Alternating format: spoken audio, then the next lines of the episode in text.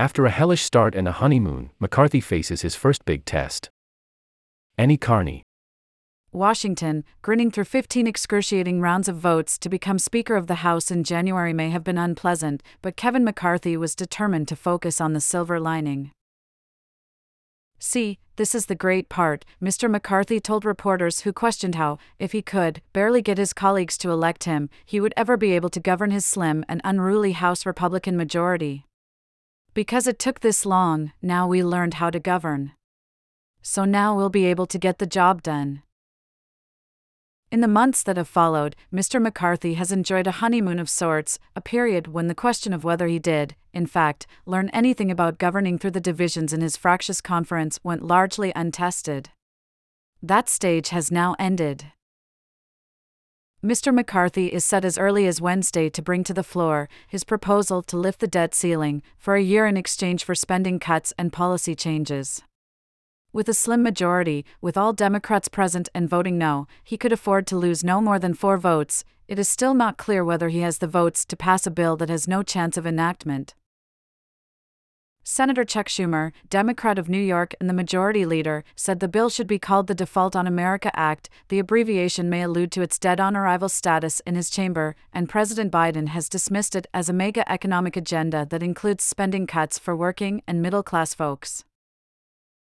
They and other Democrats have condemned the legislation as recklessly austere and fiscally misguided, and argued that in pushing it, Republicans are precipitating a debt crisis by tying unreasonable conditions to any vote to lift the debt ceiling. The statutory borrowing limit is expected to be reached by this summer, pushing the country into default unless Congress acts to raise it. Still, for Mr. McCarthy, who has bent over backward to try to placate the anti spending hard right without alienating more mainstream Republicans whose seats could be at risk if they embrace draconian cuts, even muscling through a doomed bill would count as an accomplishment. Having taken the position that Republicans will not raise the debt limit without a fiscal overhaul and demanded that Mr. Biden negotiate the terms, the Speaker must now show that he can marshal the votes to push through a deal. That includes soliciting yes votes from right wing members who have never before voted to increase the debt ceiling and take pride in that fact. Failing to do so would represent a monumental setback for Republicans and Mr. McCarthy's ability to lead them. This is the biggest moment because it's the first real hard thing he's had to do, said Brendan Buck, who served as a top advisor to the previous two Republican speakers, Paul D. Ryan and John A. Boehner. The thing that matters the most with this vote is it's a demonstration of how strong he is with his own members as he goes into those negotiations. Since winning his gavel, Mr. McCarthy has enjoyed a relatively stable stretch in the job he has long coveted.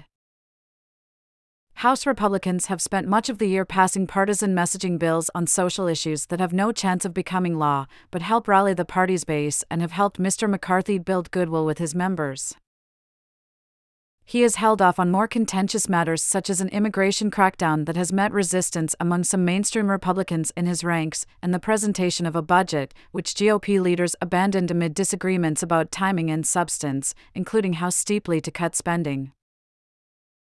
It was, by design, a period of putting points on the board and making people feel good to put them in a good mood before wading into more difficult votes, Mr. Buck said. Mr. McCarthy has also hailed the creation of a bipartisan China Select Committee as an early success and counted as a major victory a Republican led proposal to block a new criminal code for the District of Columbia, which Mr. Biden signed into law after initially opposing it. I believe that every member of the conference thinks very highly of Kevin, said Representative Lance Gooden of Texas. He's certainly earned their respect. Mr. McCarthy has enjoyed a quiet satisfaction from being underestimated, people close to him have said. Concerns that he would need to unceremoniously move his belongings out of the Speaker's office before his name was even installed over the door turned out to be unfounded. He got to sit behind the President during the State of the Union address. No one has threatened him with a snap vote to oust him from the speakership, yet. Even Representative Matt Gaetz of Florida, Mr. McCarthy's nemesis during the Speaker's race, has been more subdued, saying in February that he would give Mr. McCarthy an A for his work so far. But the easy days are over.